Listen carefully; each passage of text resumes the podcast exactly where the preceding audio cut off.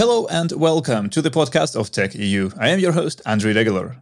The interview that I want to play for you today is with the co founders of a startup called Remy, which is an early stage company that's just raised 1.2 million euros in funding. Valerie Kramer and Rebecca Gores met each other last summer and created Remy shortly after. The startup is all about building company culture in remote teams, which has, of course, become particularly important after a certain pandemic had changed the way most of us work these days.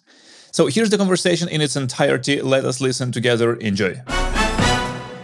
So let's start by talking about uh, you two, and uh, if you can just uh, introduce yourself and tell a little bit more about what you had been doing before uh, you co-founded Remy, starting from you, Valerie. So I'm Valerie. I have for the past 10 years mainly worked in media and tech companies. I started my career at a German press agency, um, have then moved over to Twitter, where I've been building up the German market and also emerging markets. And over the past three years have been building up a media tech startup in Berlin, also venture funded and have been building up the whole sales, PR, and marketing department over there. Most recently, been part of the executive team, being responsible for all things revenue globally, and then decided for myself that now it's the time to found my own company, quit my job during the pandemic last year, and met Rebecca.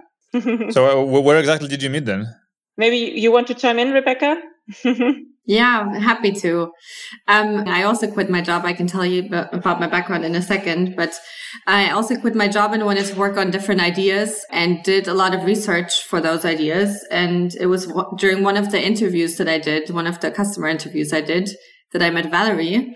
Uh, she was one of my interviewees. I thought she was really smart and knew she had also quit her job and also was interested in founding a company. And so I just asked her if we want to meet up and explore it together. Right, that's an interesting story already, and uh, and that was when? Last summer, last last July, is when we first started speaking. Yeah. Great. So Rebecca, so you can now uh, talk about your background, if you like. What did you do before that? Of course, with pleasure.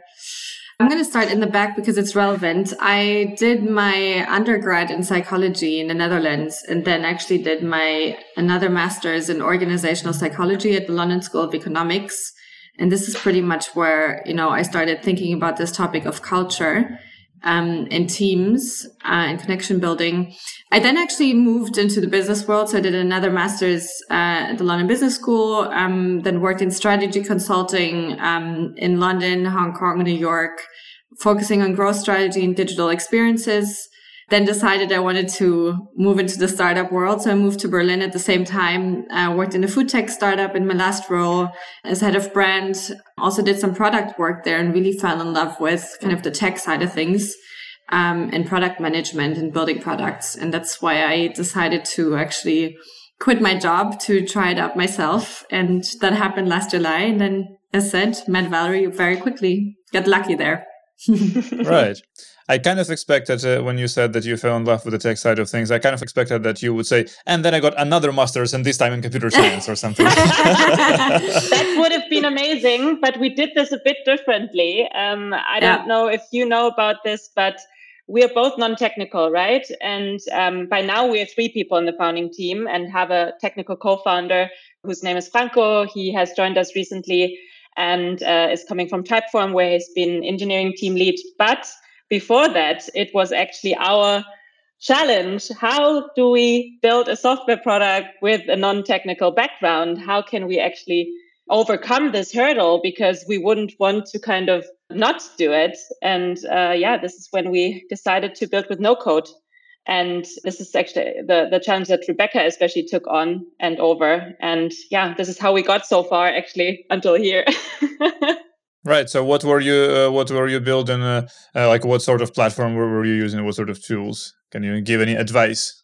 Of course. So we started really because we did a, a, lean startup approach. We wanted to go as lean as possible. So we just started prototyping using tools like Figma. So I taught myself to, to use Figma over the winter holidays. And then we joined OnDeck, which is a program uh, particularly for, for no coders. And, um, and there we started experimenting and very quickly landed on bubble.io, which is actually the tool that we use until this day. So it's fantastic because even with Franco on board, who is a developer, we're using a no code tool and are actually choosing to combine it with traditional coding methods um, to achieve the best outcome and be as flexible and lean as possible along the way. Right. Now, this is great. This this is really interesting. Uh, in this case, I really uh, wonder. So, you're using a uh, no-code uh, uh, solution. Uh, you are a lean team, and you've just raised 1.2 million euros. what do you need the money yes. for? I mean, as you just said, we're a lean team and we also want to stay a lean team, but obviously we cannot handle everything ourselves uh, anymore. Um, we are growing um, quite fast. We have first customers on the platform testing with us and we really need to grow our founding team, meaning we need developers, we need um, uh, product designers, we need people who kind of create content for us. And this is basically the founding team that we're searching for now with the with the with the funding amount, but also obviously um, over the next months, our most critical goal is to find product market fit because I mean we're just starting out and we have some really good indication already and and believe that our we are onto something, but uh, we still need to kind of fully understand how and what are going to be the next steps moving onwards. Right. And how many how many people uh, do you have uh, in the team right now, except uh, for except uh, for you three? So full time is just just the three of us for the moment. We're starting with an we just started with an intern. We're starting with a couple of freelancers.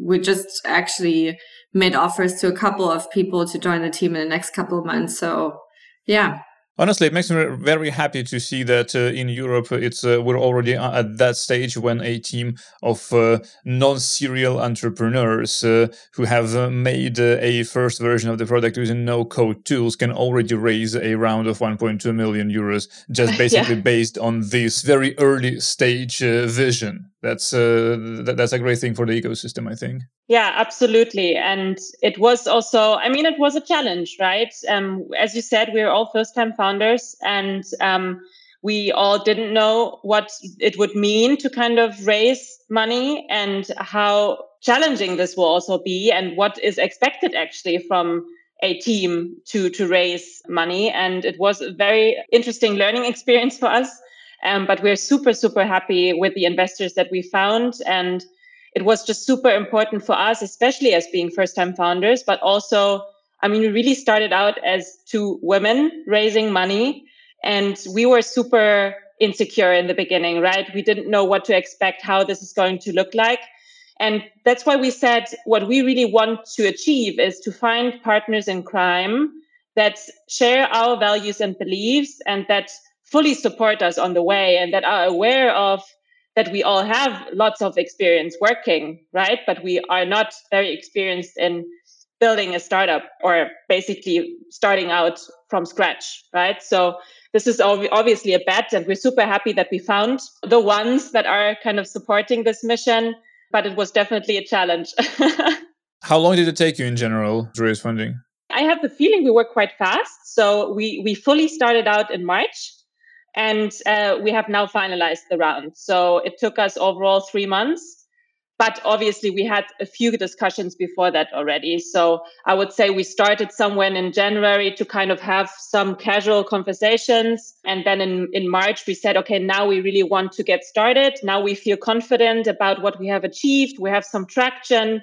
We have some really great advisors. We have a full wait list of people wanting to test this product. So basically, a validated hypothesis. And this is what we then used as a next step to attract investors. Yeah.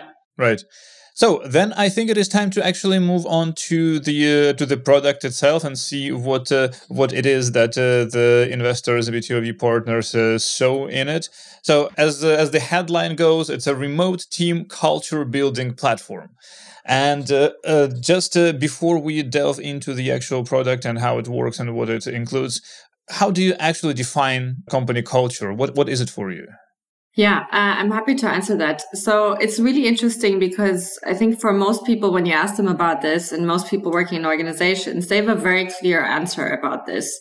Meaning it means very different things for different people and everyone interprets it differently which is one of the key challenges, right? That no one is really clear about what they're actually trying to to achieve, trying to to change and build, right? When it comes to culture, for us, it's a set of different things. It's a set of, on the one hand, beliefs, assumptions, and associations, something like values, for example. But it's also importantly artifacts, behaviors, and metrics. And what we want to do is really get away from this very intangible thing that people assume associate culture with to something that is much more cha- eh, tangible, much more changeable, right? So it's basically based on the belief that culture is something that can be shaped and built and managed by employees, which are the participants of this ecosystem. And that, and what we want to do is make it easier for them to actually do this and feel empowered to do this. Okay.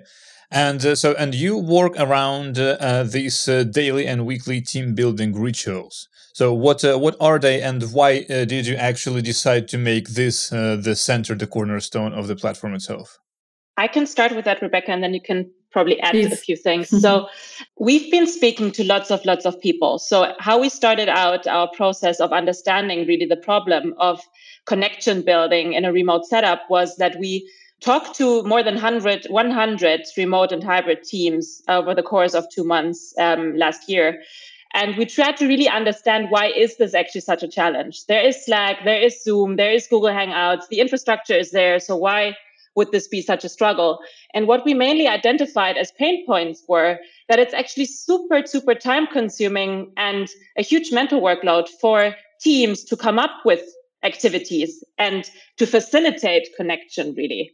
And uh, we, we realized that it's mainly down to the team leads who feels this pressure on their shoulders to kind of facilitate connection, but they don't really know what's effective, especially because there are so many different people in the team. And so um, what we heard from team members then was, shit, I don't actually want to go on team drinks at Friday evenings, right? And I don't want to just have a quarter quarterly offsite. This is not enough to connect. So what we came up with was that we need to build something that intuitively integrates in the already existing routines of team members and teams in general, because we believe culture is nothing that is just built one off in gaming nights or um, one-off activities, but really is something that needs to be built like a muscle. And this is something that, that we need to continuously enable them with. And that's why we came to the conclusion rituals are the right way to do this. And I would hand over to Rebecca to chime into what we have then prepared for activities. Absolutely. Yeah. Maybe to shed a little bit of light on the kind of rituals that we work with. So it's really based on the belief that these interactions should be really meaningful and should help establish a solid foundation for connection versus just entertaining or providing basis to have fun. So it's really fundamentally about providing opportunities for meaningful interaction.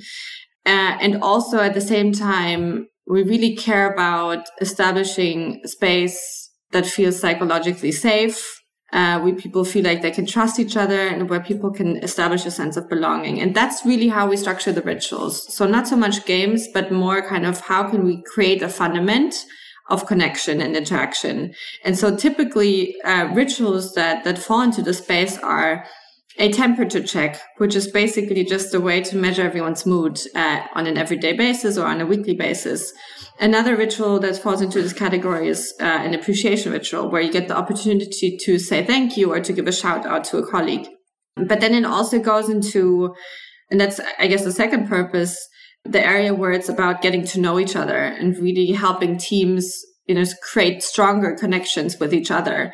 Um, and with the team members. And there we have rituals that, um, for example, one that's called Share Your World, which is about sharing a picture or sharing some sort of interactive element that gives you context of your mood or gives you context of your um, something you've done the, during the weekend. And another ritual is also that is also about getting to know each other is team questions, which is really a rotating team question every week that every team member answers. Um, so really about providing kind of a foundation for feeling safe, feeling secure, feeling like the team members can belong and get to know each other well. So the rituals is something that you come up with, like the format, the format of the ritual. Exactly. So we are curating the rituals for the teams. This is based on our learnings from the remote companies that we are currently working with. Um, we have a couple of advisors from the most successful remote companies out there and they are helping us to understand what has worked for them in the past and what hasn't and how can we make those learnings accessible at scale so to say for the new era of remote and hybrid teams but there's also scientific approaches that we use like nudging for instance and habit forming um, and rebecca can can say a lot more about that because she is the one having the experience in this field. But um, we are really trying to to take things that have already worked in the past and kind of yeah making them accessible at scale so to say. And what we're really i think how we differentiate is really that we're we call ourselves a bit like the, the additional team member or the people experience manager that takes care proactively of culture and connection in your team so you don't have to do this right so the curating aspect and facilitation is a core part of our product Right. And for the user, from the user side, how does it look? Is it sort of a prompt that the user receives in uh, on on Slack or wherever else? Exactly. So so it starts with a prompt in Slack or via email, um, but then team members are redirected in our platform into our platform. The reason why we're doing it this way, by this way I mean creating an experience in the platform, is that we that we believe that culture needs to be built kind of in a space that is meant for it, right? So it's, it's psychologically also giving the space to actually deal with all the non-professional moments. But essentially, um, you get a prompt in Slack or via email, you land in the platform, you submit your ritual entry, and then all the ritual entries by all team members are aggregated and brought together. And what this does is it provides, first of all, a shared and joint view of what everyone has contributed, but more importantly, almost provides a basis for a discussion. And what we're seeing, what's really interesting is the teams are really starting conversations, meaningful conversations based on these rituals. And that's exactly actually what we were hoping for is to kind of stimulate getting to know each other in a very easy and also delightful way. Right. So the way I understand it, uh, the rituals in many cases work uh, uh, like this: uh, that uh, first uh, all the team members contribute something, let's say asynchronously, answer a question, yeah. post a photo, whatever, and then there is an opportunity to sort of talk about it. To have this shared experience, absolutely, exactly. Mm-hmm. I mm-hmm. think this is also super important, maybe to to mention, as you as you said, actually, um, that we're in the first place an asynchronous tool, and this is also what teams very much appreciate that they are able to do the activities on their own time, but still that we create this shared environment and this shared context and this shared experience that they can then interact with again. And this is something that is super valuable because what we heard many times was that you know diminishing returns for virtual team activities because you can't find the time for everyone to meet not everyone is prioritizing it always the same people speak etc and we're really trying to take the individual personalities of the people as well and try to kind of proactively get them into conversation and this is one part I think we didn't mention yet, and maybe Rebecca wants to speak about that more in detail. But we, we truly believe that remote work offers an amazing opportunity now to celebrate everyone's individuality a bit more, right? It's not about the water cooler only, where people were almost forced before. You know, it, it needed to be happening that everyone is grabbing a beer after work, but that's not for everyone, right? And we're really trying to find different activities for different people. Exactly. Maybe to add to that, it's really about providing people with the opportunity to create or to be part of work in the way that they want want to be right and this is one of the main reasons that people or employees decide to work in remote organizations because it creates much more freedom for how, how they want to live their lives. And the same counts actually for building culture and for, for connecting, right? It should be done according to individuals' contexts and needs. That's why we chose this asynchronous model. That's why we're also going one step further, uh, namely by looking at individual differences and individual preferences when it comes to working and what impact that might have on uh, team building and what impact that might have on, on, on, the activities that we provide and the rituals that we provide. So we're also measuring that. Uh, and early findings show, for example, that maybe no big surprise here, but that extroverts actually engage more with the activities. But the learnings that we can take from this to say, what does that mean if an introvert doesn't feel comfortable participating in a particular ritual what does that mean for how we need to readjust the rituals to make them work for every individual team member and to kind of put more focus on emphasis on accommodating individuals needs in a better way. And I think that's something that has not really been done in organizations so far. And that's where we also want to uh, lay emphasis on. Mm-hmm. Yeah, of course. And one of the things I wanted actually to ask is that uh, I know from my own experience that these uh, systems, uh, like uh, Remy, uh, like uh, many others, uh, that also work uh, in uh, offline offices and offline teams. They're only good, they're only any good if you manage to engage people in it, if you manage to basically sell it to all the team members. Because, and also, I also know that the novelty of this kind of thing really wears off quite quickly. And even if the team would start participating in this sort of activities at the beginning, then I don't know, three months passes and uh, uh, you see that uh, uh people are much uh, less interested. So how do you how do you approach uh, these challenges, and do you actually see that these are challenges that you need to solve? Yeah, absolutely. It's a really interesting question. I mean, we are early in the product, and so far retention has been very good for us. so people are actually telling us that they're developing habits and they're getting used to the rituals, which is great for us to know. But obviously there's a lot that, you know, we need to consider when it comes to building them over time and, and making sure that there is novelty. And it goes back to this idea of intrinsic motivation of people, right? And of human nature is, is that reward needs to be variable. There needs to be an element of surprise. People want to come back to things if they feel like they're getting continued value out of it. And that's definitely something that we're building into the rituals. But what's been wonderful is that there's already so much novelty just in the fact that you're learning something new about your colleagues every week. That this is kind of like a little bit like a gift that keeps on giving, where people don't get tired of getting to know each other, just like friends don't get tired of getting to know each other, right? Of course, only to some degree, but this is what we're seeing so far. Right. And uh, uh, speaking of, uh, uh, do you have any sort of sweet spot in terms of team size? Which uh, which side of the team, or maybe which type of the team, which kind of the team would be the best uh, for for Remy to to work?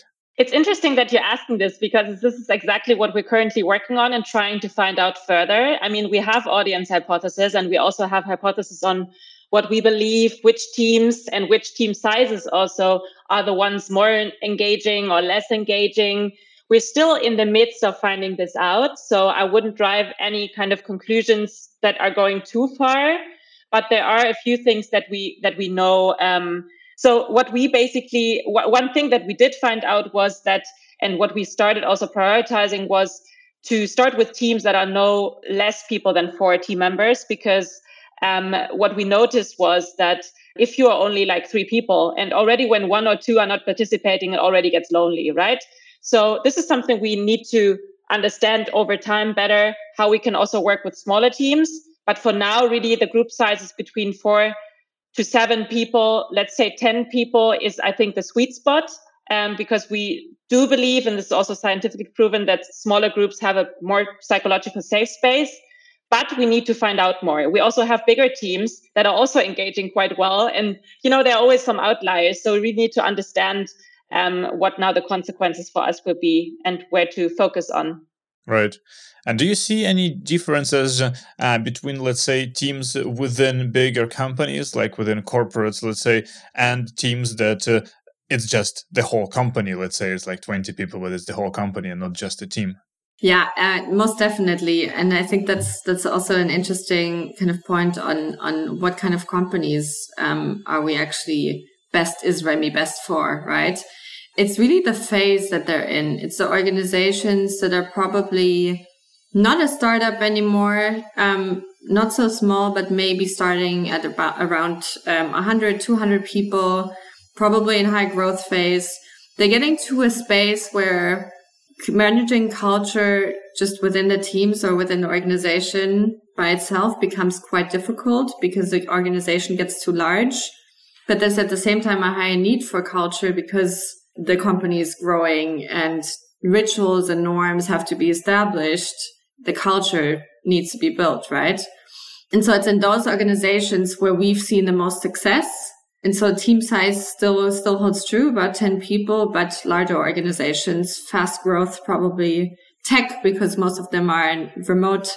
What's also interesting is maybe is when it comes to the teams itself, it's organizations that are more diverse, that have, you know, teams and team members coming from different cultures, working in different, you know, parts of the world. They don't have kind of a natural way of connecting on all levels. And there's a lot more room for kind of um, interpreting things differently, for having different customs and helping them establish a baseline from the start. Uh, some common ground to connect on is really, has been really, really fruitful for us for Remy and for those teams. Interesting. Yeah, that, that was actually one of my questions as well. I, am wondering how do you how you actually approach uh, the multicultural uh, uh, teams and whether it's again any different uh, uh, from teams where every member would be of uh, with of the same background based in the same country. In the end, you know, we have our product. We're just starting out with you know trying to find out what the right way to go about it is, but we have certain things like in our manual of me, which is like a user handbook that helps us um, establish an understanding of each individual employee. And we approach the getting to know each other process for everyone in the same way in that sense. So people can get to know each other in the same way. And yeah. Interesting. We, we do believe though that, or what we find out from the teams that we have right now is that definitely the ones that are from a more diverse background um, and with more culturally differences are actually more engaging and have this an even higher need, so to say, um, than the ones that are kind of are kind of from a very similar background uh, and from the same country, etc. Great. Yeah, this is interesting. And uh, so, just uh, and the last question, I was I was also wondering, do you think that you would still have founded this company if not for uh, for the pandemic? Ah, that's a great question. um, no, I think it's very much about, I mean, this particular uh, company, probably not. I know from my side that this topic of culture has been, you know, on my mind for a long time. But obviously, as with all things in life, there was serendipity at play. And the serendipity in this situation was that we happened to really experience this problem ourselves. And the urgency of that is a great way to start a business because we went out to solve a problem and this was a very acute and very present problem. And that's why it happened. Also because we during the pandemic actually found out that we enjoy working remotely a lot and we don't want it to change anymore. And we also don't yeah. want to accept that companies decide against it because they believe that culture can't be built in a remote setup. And we said so if they don't believe it, then we make this happen. and so, so we decided we're going to take this problem. We actually have a good background um, to, to be able to do this. The only challenge is the tech side of things. We overcame that. So why won't we able to make our mission possible to, to make it, uh, to make remote work more human and connected? There are no limits, right? Sounds great. Now, Valerie, Rebecca, thank you so much. This was it for my questions. Thanks a lot for joining. Congratulations once again on uh, raising uh, the funding and uh, good luck. Good luck with everything that you're doing with Remy. Thank you very much. Thank you so much. Have a good day. And this is it for our today's episode. Thank you so much for listening. If you like the show, follow us today wherever you listen to your podcasts. And if that place has a possibility to rate and review the show, please do that as well. Our audio engineering is done by SoundPulse, that is sound-pulse.com. Your questions, suggestions, and opinions are always very welcome. Please do send them to podcast at tech.eu. This was Tech EU Podcast. I'm Andrii Degeler, and I will talk to you again soon. For now, take care and enjoy the rest of your week. Bye bye.